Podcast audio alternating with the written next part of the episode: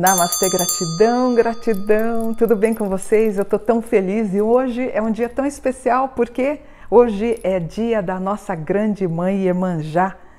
Ela é homenageada em todos os cantos do país, especialmente em Salvador, que havia então uma festa muito grande por causa da pandemia, é, diminuiu um pouquinho. E o que, que significa o nome Iemanjá? Iá é mãe, Iá, Ie, né? É mãe. Homo Yemo, Yemo. Então é mãe, homofilhos e Edia, peixe. Mãe cujos filhos são peixes. O dia da semana de Emanjá é um sábado. As cores da nossa rainha, branco e azul, e também o cristal translúcido. A saudação de Emanjá é Odoia. Você sabe o que, que é Doia, Odo? Odo é rio? Então é curioso porque na Nigéria, onde nasceu o culto dos orixás, Iemanjá é cultuada no rio, não no mar. O número dela é o 5, o elemento é água, seu domínio é no mar e na água salgada, o instrumento é o ABB, o metal é a prata e o toque no candomblé é o Ijexá. O colar do iniciado ele vai usar uma, um fio de contas uh, de, da cor cristal a cor sempre a cor branca, e a comida que ela gosta é o mel, que é o oim, o milho branco e camarões com coco. A bebida ela gosta é água, o que é omi, omi, água. E a quizila, o que ela não gosta é de azeite de dendê e nem pimenta. Os animais da sua predileção são a cabra, a galinha, a pata e a sua quisila é ofertarem peixe com pele. O assentamento dela é tão lindo, é uma porcelana branca que pode ter um viésinho também azul. E existem várias qualidades de Emanjá, como a Sakba, a Sussurê, a Inu, a Yaku, a Caia, Sessu, a Macemalê. Existem vários tipos de Iemanjá. As folhas dela, a alfavaquinha, folha da costa e a malva branca, as algas marinhas, a jarrinha, todas as folhas de árvores cujos, cujas flores, elas são flores brancas, o boldo, a alfavaquinha, jasmim, a lágrima de Nossa Senhora, malva branca e a taioba branca. Outros estados também comemoram o Dia da Mãe das Águas, além de Salvador. Os devotos entregam flores brancas, alimentos, bebidas, perfumes, espelhos e tudo para atrair a prosperidade. Esses presentes são lançados ao mar, a qual eu não gosto muito porque eu acho que acaba poluindo, e grandes procissões de barcos e pesqueiros seguem para o mar em homenagem a Iemoja.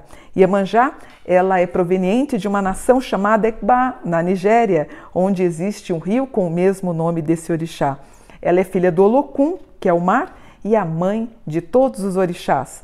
Na África, ela é, está ligada à fertilidade e a fecundidade. Na sua dança, a Iemanjá, eh, quando ela está, os seus filhos estão incorporados de Iemanjá, eles imitam movimentos de ondas e eles executam curiosos gestos como se estivessem nadando no mar. Ela segura um leque de metal, que às vezes ela se abana, e também o espelho. O, o leque é chamado de ABB e tem um, no centro dele tem uma sereiazinha é, geralmente esculpida na, na, no ABB.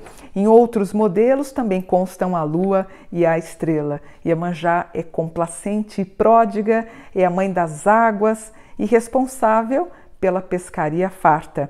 Iemanjá ela é sincretizada também como Nossa Senhora dos Navegantes, nossa Senhora da Conceição ou Nossa Senhora das Candeias. Eu, particularmente, não gosto de sincretismo, eu sempre falo sobre isso nos cursos.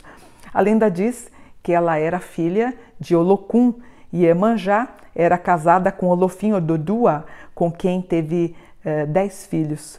E porque por ela amamentar esses filhos, ela ficou com um seio muito grande, fazendo que ela mal conseguisse andar ela um pouco se sentindo cansada e sentindo muito carente por, eh, por morar em fé, ela foi em direção a oeste, onde conheceu um rei, o rei Oquerê. Logo ela se apaixonou e eles se casaram. Mas ela vivia envergonhada por causa dos seus seios. Então Iemanjá pediu ao esposo que nunca risse dela por causa disso. Ele concordou. Por um dia, o que, que ele fez? Ele bebeu Aí ele começou a fazer brincadeiras com ela por causa dos enormes seios. Aí ela ficou tão triste que ela fugiu.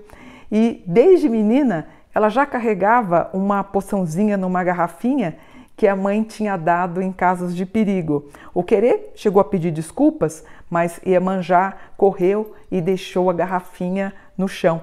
A poção acabou se transformando num rio, cujo leito do rio seguiu em direção do mar. E o querer, que era o marido arrependido, transformou-se numa montanha para barrar o curso das águas. A Iemanjá, o que, que ela fez? Ela pediu ajuda ao filho Xangô e com um raio, Xangô partiu a montanha do Oquerê bem no meio.